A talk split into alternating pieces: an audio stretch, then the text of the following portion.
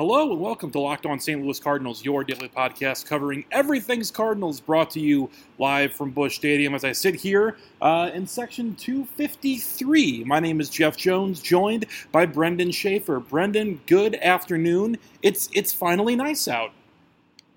The weather's great. I hope it stays, but I, I'm sure it won't. This morning, you know, you woke up and it was pretty gray. It was pretty rainy this morning. It was like 48 degrees, and it was honestly like, ugh, enough already. And I, uh, I, I spent my afternoon, and here's here's an admission. I went to go see Black Panther this afternoon because I hadn't seen it yet. Uh, hey, so, that's pretty good. And so with, with, Avengers coming out this weekend, I was like, all right, I probably need to get caught up, and went and uh, went and caught Black Panther. Went into the movies, came out, and it was gorgeous. So apparently, that's the solution for bad weather: is go see a movie at 11 o'clock on a Tuesday morning. That, and and I, I don't have any I don't hold anything against you for doing that because that seems like the kind of thing I would have done had I not been in school during that time. But uh, I've seen three movies in the past week. I think it is now because I got the movie pass, which is probably a podcast in and of its own to explain my thoughts on that. But yeah, that's good. I, I saw Black Panther for the first time Saturday, Saturday night and uh, enjoyed it very much as well. I, uh, I in fact did use my movie pass for this screening of Black Panther. It's the movie pass is it's the move, man. It is it is clutch though because the movie started before I think before noon uh, at the theater I went to go see it at. It was only a five dollar movie anyway, so I didn't quite feel like I got max value. Like I feel like with the movie pass, you have to go to a prime time movie to really feel like you're getting the bang for your ten bucks. Well, I have out in Wentzville. They have a B and B theater that has these like reclinable seats, and they're like cushioned, and it's amazing. They're like miniature recliners, and they're awesome. So I as I feel like I get my value no matter what when I go there. But I'm I, and again we're diverging off of Cardinal baseball already, but I feel it's important to say because a lot of people aren't aware of this movie pass. It basically when it was started, instituted, it said you know for ten bucks a month you can see one movie per day for an entire month, which is which is great. Like it's an awesome deal. But when I went to sign my wife up last week, they had changed the subscription to four movies per month plus an iHeartRadio subscription. So I'm not sure exactly what the future of this thing is, but yeah, as for now, I'm pretty I'm pretty pumped about it unless they like pull the wool over my eyes and change my subscription. See, that's interesting. I hadn't heard that. I did see there was a, uh, I think, a CNN article earlier this week that described how much money they weren't making uh, at present, and so that doesn't surprise you that there were some changes. I apologize, by the way, for the background noise. Uh, I think there's a news helicopter passing overhead. It's a, it's, a, it's a bustling metropolis down here. Down here at Busch, where there's Cardinals baseball, seamless transition back into the baseball talk. The New York Mets in town for the next three games tonight, tomorrow, and Thursday afternoon for the old businessman special. Uh, Luke Weaver getting the surprise, I guess, surprise start this evening with the off day yesterday. The Cardinals able to bump all of their starters up one day here uh, for the Mets and then the Pirates this weekend because Adam Wainwright placed on the DL on Sunday with right elbow inflammation. Brendan, what's what, what's happening here? Well, I don't know. Are we buying that this is just a precaution, precautionary deal, and that Wainwright may not have, you know, he may need to just miss one or two starts rather than it be something that jeopardizes his whole season? If that's the case, then I think, uh, you know, reasonable move, and, and you know, you don't really miss very much uh, because of the way you can restructure the rotation.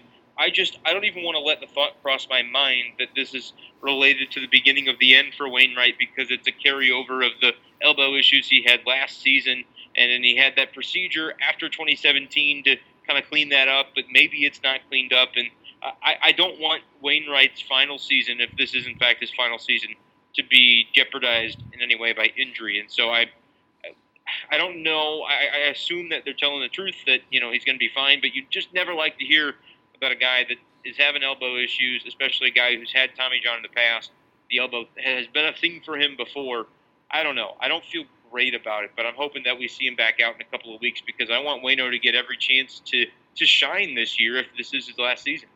Yeah, he uh, he did actually stop and talk to the media for quite a bit after the game on Sunday afternoon. And what I what I think started as a sort of brief explanation of what he was going through, he actually went pretty pretty far in depth and said that as the result of, of his elbow injury last year, where they had to go in in the offseason, shave down some cartilage, and they also had to drill a couple of holes to relieve a bone bruise. He has a bone bruise in his elbow that's related sort of inextricably to his pitching motion, or should I should say, had a bone bruise, and so he said they had to drill it. Uh, I presume to to let the blood out, which is only a little bit terrifying. Uh, and, and, and, and said that as a result of that, his release point had altered ever so slightly, and he, he showed he kind of positioned his arm.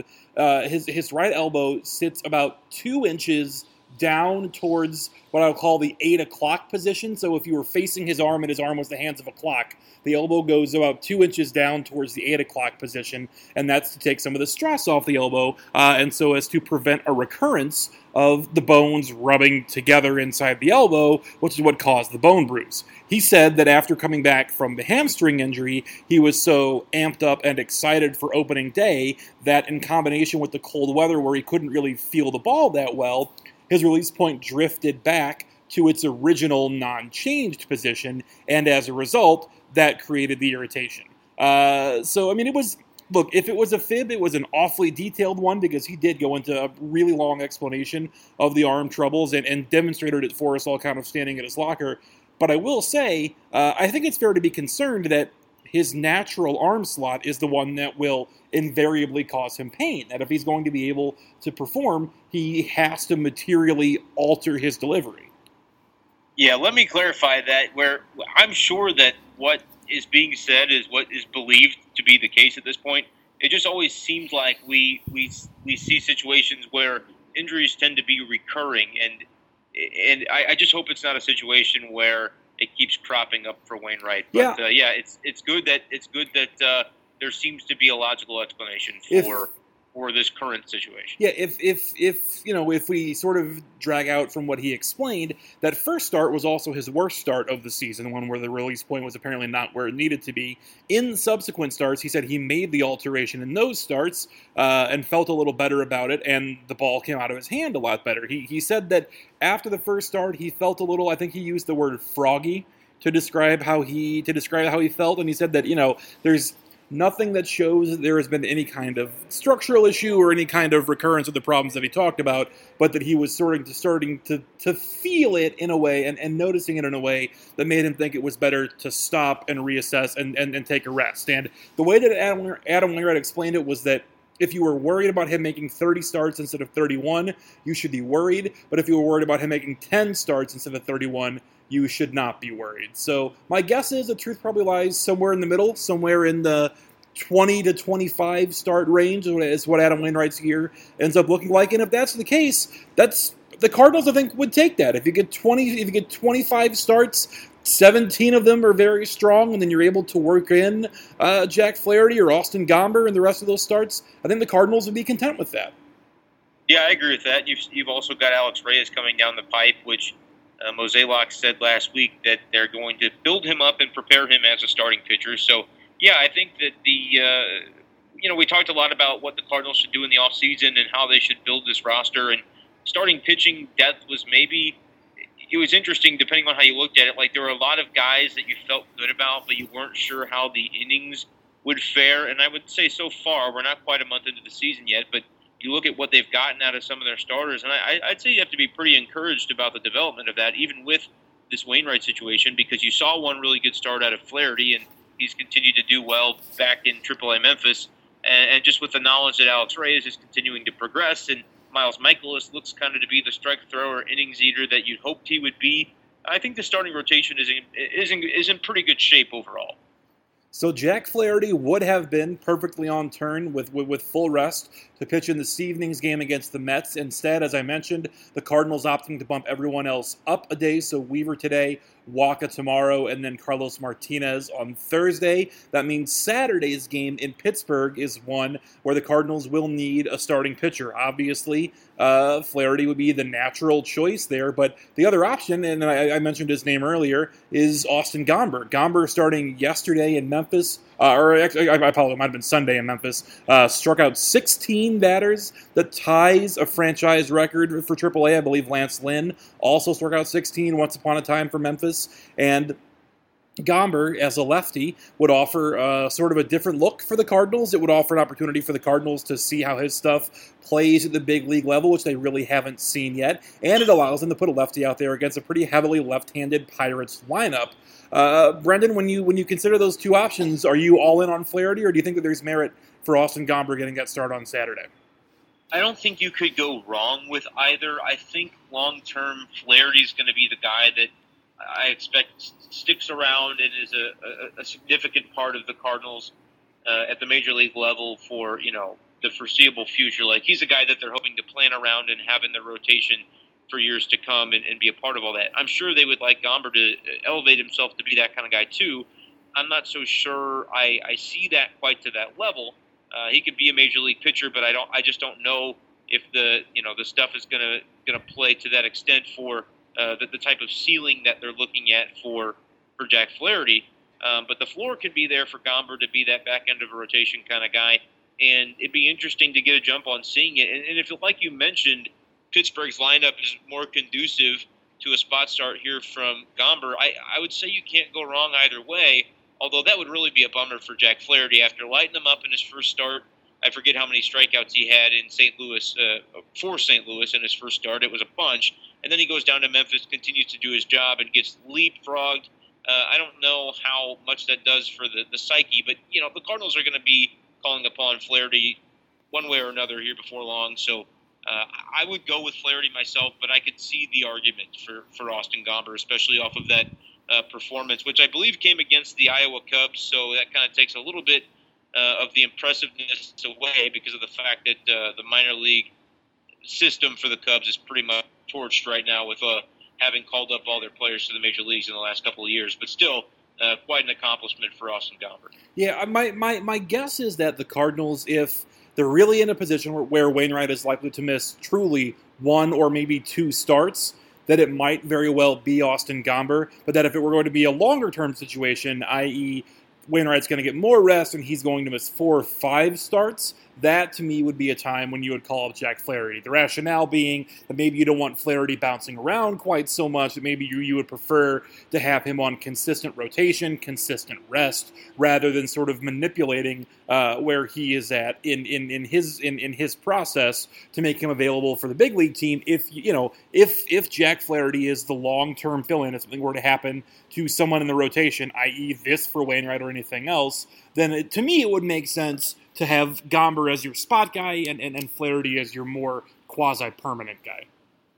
Yeah, I think if it's a one start deal, that would I'll, I'll put the odds at like twenty five percent. They would go Gomber. Um, if it's more if it's more than that, it's going to be Flaherty. Yep, totally fair. Uh, in addition to that, Steven Matz on the mound this evening for the Mets, so a left-hander facing the Cardinals tonight. Uh, the Cardinals. Am I incorrect, or did they change that? I want to say they changed that to Zack Wheeler. I don't believe they did, and, and, the reason I don't believe they did is because when I got here to the ballpark, the lineups aren't posted, but the graphic on the board definitely said Steven Matz. Oh, okay. Well, ESPN uh, definitely lied to me. I'm going to have to update my fantasy roster. Did that? So when when did that happen? Because I'll, I'll pull it up as as I sit here to make sure I'm correct, because it's possible, I guess, that the graphics were pre-programmed. From what I understood, it would be Zack Wheeler tonight, based on a change that was made in the last couple of days. Um, but again, if you're at, I'm not at the ballpark yet. I'll be there later on, so I, I, uh, I have no idea to be honest with you at this point. I believe. Well, well, here let me let me step out from underneath the awning down to where the graphics are. Here, this will be this will be fun. This is this is a little sneak peek behind the window here. Uh, we'll see if I can find the graphic that listed that listed Steven Matz because I also cannot at present find because the Mets Twitter account hasn't posted anything regardless, I guess the point was the, the, the broader point was that Tommy Pham is expected back. I hope, I think, this evening for the Cardinals after sitting out most of the weekend uh, with a moderate groin strain. The Cardinals in sort of that limbo right now where they have uh, five bench players to go along with eight bullpen pitchers because John Brebbia got the recall over the weekend to take Adam Wainwright's spot. And so uh, I think now the Cardinals are going to be looking to see if their rotation can sort of round into shape, uh, and or rather the lineup, I should say, round into shape. And I think that uh, Marcell Ozuna is going to play a big part in that. Yeah, he's a guy that they need to get going, and I did just look it up on the Post Dispatch. They've got Zack Wheeler listed, so I do think well, that I apologize, change that's made, and they just haven't maybe updated that on, on one of the graphics that you might have seen. But yeah, as far as Ozuna goes, uh, he was kind of the the big change that was made to the actual lineup when you look at the offseason because a lot of other guys kind of came or went. When you talk about Randall Grichuk and Stephen Piscotty, Aledmys Diaz, like there there were significant players that uh, to start last season were kind of in the fold, and then they they no longer were. Uh, but Ozuna, when you look at the lineup, was really the only huge addition, and uh, kind of remains to be seen how how it'll pan out. The big question that I had when the the rumors of that kind of trade were being discussed, where is Ozuna going to give the Cardinals the kind of season he gave the Marlins in 2017, or is he going to be the guy that was a little bit closer to league average the years before that? And, and I think we've seen flashes of him being able to be that star player. Uh, just hasn't been able to do it consistently yet. But as the weather warms up, I think the plan is that uh, so too will Ozuna. And uh, would like to see that happen in this series because while the Cardinals' record is looking good, they're still in first place. Everything's going well. Uh, you know, you're back against a, a, little bit more of a capable opponent in the Mets than you saw in the Reds. Yeah, the move, by the way, as I as I finally sussed this out, the Mets were rained out on Sunday and so that was there. the reason. That was the reason everyone got bumped back a day. So yes, indeed, it is Zack Wheeler this evening for the Mets. Uh, so in that case, because my my original question was going to be uh, if the Cardinals would be willing to allow Kolten Wong to face a left-hander this evening because he did start to warm up over the weekend. As it turns out, irrelevant with Zack Wheeler tonight. So what did you see out of Kolten Wong this weekend? Uh, is he sort of turning in the right direction now? I saw good things. I, I his first extra base hit of the season goes for a home run, which was unexpected. And it's almost like it's always great when you see a guy hit a home run. Uh, but in Kolten Wong's case, that was something last year where like he, he definitely didn't focus on that the way he had previously, and and to some people that was kind of a, a sign of when he was trying to sell out for power, it almost harmed his game a little bit. And last year, you saw the Kolten Wong that I think uh, should should be able to continue to thrive. That's a guy you want him to be. That's getting on base and can use his speed a little bit. But uh, it was just great to see him finally drive the ball. And defensively, I think since the mistake he made the other day at Busch Stadium when he, he didn't know how many outs there were, that was in the fifth inning of that game. Since then, in the you know whatever 15 or so innings since, he's been dynamite. You know, has done a really good job uh, defensively, offensively, and I, I like what he's bringing. That said, I don't think when they do see Steven Matz and Fetts tomorrow, when he faces a lefty, I don't think Wong will be in the lineup. That would surprise me, just because you've got to continue to reward Jedd Gyorko, Greg Garcia, some of these other middle infielders for uh, the, the, the good play they've had of late as well.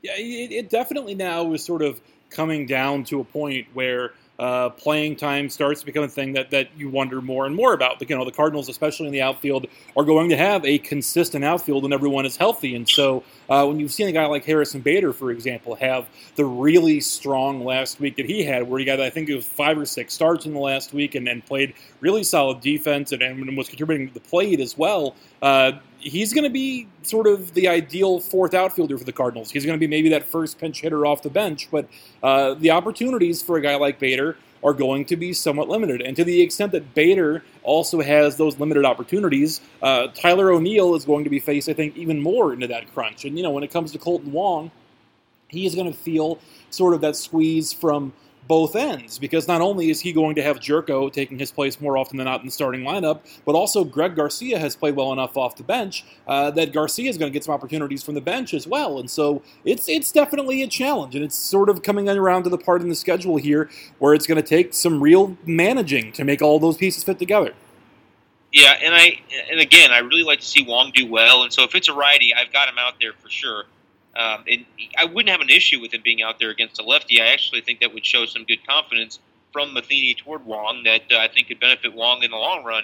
But I just I do understand that you can't bury Jedd Gyorko because when he's gotten chances, he's done well. The one guy that if you are going to have him benched, and, and based on the health factors right now, if everybody's healthy in the outfield, he's going to be Harrison Bader. He's the one guy I'd like to see them find ways to get into every game, no matter what, whether it's bringing him in for defense, which you don't necessarily need because your outfield is relatively athletic at this point in time. But even if it's late in the game for Dexter Fowler or something like that in right field, I wouldn't mind that. But mostly pinch run him, pinch hit him, get him in there any way you can.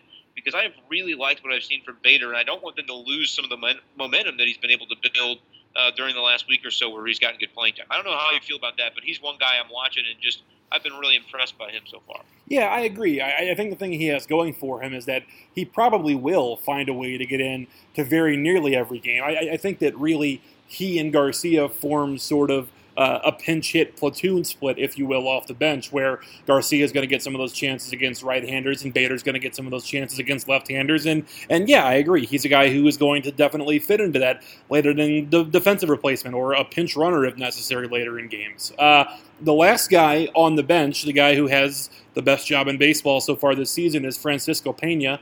Uh, Wednesday, or excuse me, Thursday is a day game after a night game. Is that a is that a Pena day? I don't know. What what do I, I don't even know what oh. Pena days look like anymore. I don't know. I don't care. I, Yadi's done such a good job. It doesn't matter. Like I've given up on it at this point. Like it's, it's it sounds like Matheny has kind of grown weary of the questions uh, over within the last probably twelve months. You know, the last season it was just like, guys, come on. You know, Molina's going to play. Is what it is. Gives us the best chance to win. I've I'm done like second guessing and thinking Yadi needs more rest than than he's been given because he's continued to perform. And yeah, I don't care about the Pena thing. Sorry. I, no, I, I agree. I don't. I don't. It's. I don't care either. At this point, it's it's morbid curiosity. It's. I know Francisco Pena is here. I see him every day. I believe he's gotten into two games, right? Maybe three. I know he has. He's gotten. He's gotten one start. Uh, and so I just. I wonder. I wonder every day. Is today the Pena day? Today is not no. going to be a Pena day. Thursday. I think Thursday day game yeah, after right. a night game be, with no travel. That be Thursday. That's that I, seems I like think that's the case. But I, he's he's probably just glad to be collecting the major league paycheck, uh, whereas Carson Kelly's in AAA. And you know that's that's probably going to be as good as it gets for Pena because even if the starter goes down, he's still not the starter. So that's just that's just the way it goes for him at least uh, this time in his career. All right, Brendan. Before we let you go today, anything else you uh, you saw over the weekend? You're looking to see against the Mets here this week. What are we uh, What are we missing? What do we What do we need to keep an eye out for here at the ballpark? I don't know if there's anything that we're missing, but I think at this point, continue to play well at home is a key. Something the Cardinals didn't really do uh, in the last couple of years that they've missed the postseason, and certainly at this point, I, I want to see how they do at home against a team that's aspiring toward the postseason as well because the Reds aren't among those teams. They did beat the the Braves. I want to say it is yesterday, so they got a win uh, to make it like four and seventeen or something absurd like that. But I want to see how the Cardinals do against the Mets the second time around. But you know, I, I think that this team, especially if they want to contend for the division, you know, forty-one and forty-one or whatever at home, or forty-one and forty is not really going to cut it I think they're going to have to be like on pace for a 95 win season at home to be able to, to make a run. So I want to see how they do in this home series against a team they've already seen. Uh, you know, they kind of held their own, didn't win that series, but uh, I think this time around the, the bats should be able to be a little more active because you don't see quite the the pitching brick wall that you saw in that first series. Yeah, I agree. Look, the Mets are 14 and 6. That's a far cry uh, away from the Reds. And, you know, again, you have to beat the bad teams, and not everyone is going to beat the Reds seven in a row, even when they play them. But the Cardinals have won 13 games. Half of those games were against the Reds. And so this is an opportunity to get a really solid test uh, against a, contender, against an actually really strong competitive team. And that that's going to bring out, I think, uh, a lot in the Cardinals here over the next three days. I'm with you on that, and it'll be exciting to see it get going. I'll see you down there tonight. That'll do it. This will be the wrap up of today's Locked On St. Louis Cardinals. For Brendan Schaefer, my name is Jeff Jones, coming to you uh, pretty much every day here from Busch Stadium. Cardinals and Mets tonight. Zack Wheeler, confirmed Zack Wheeler and Luke Weaver. So check that out. So Brendan, thank you, sir. You too, my friend. And we will catch you next time on Locked On St. Louis Cardinals.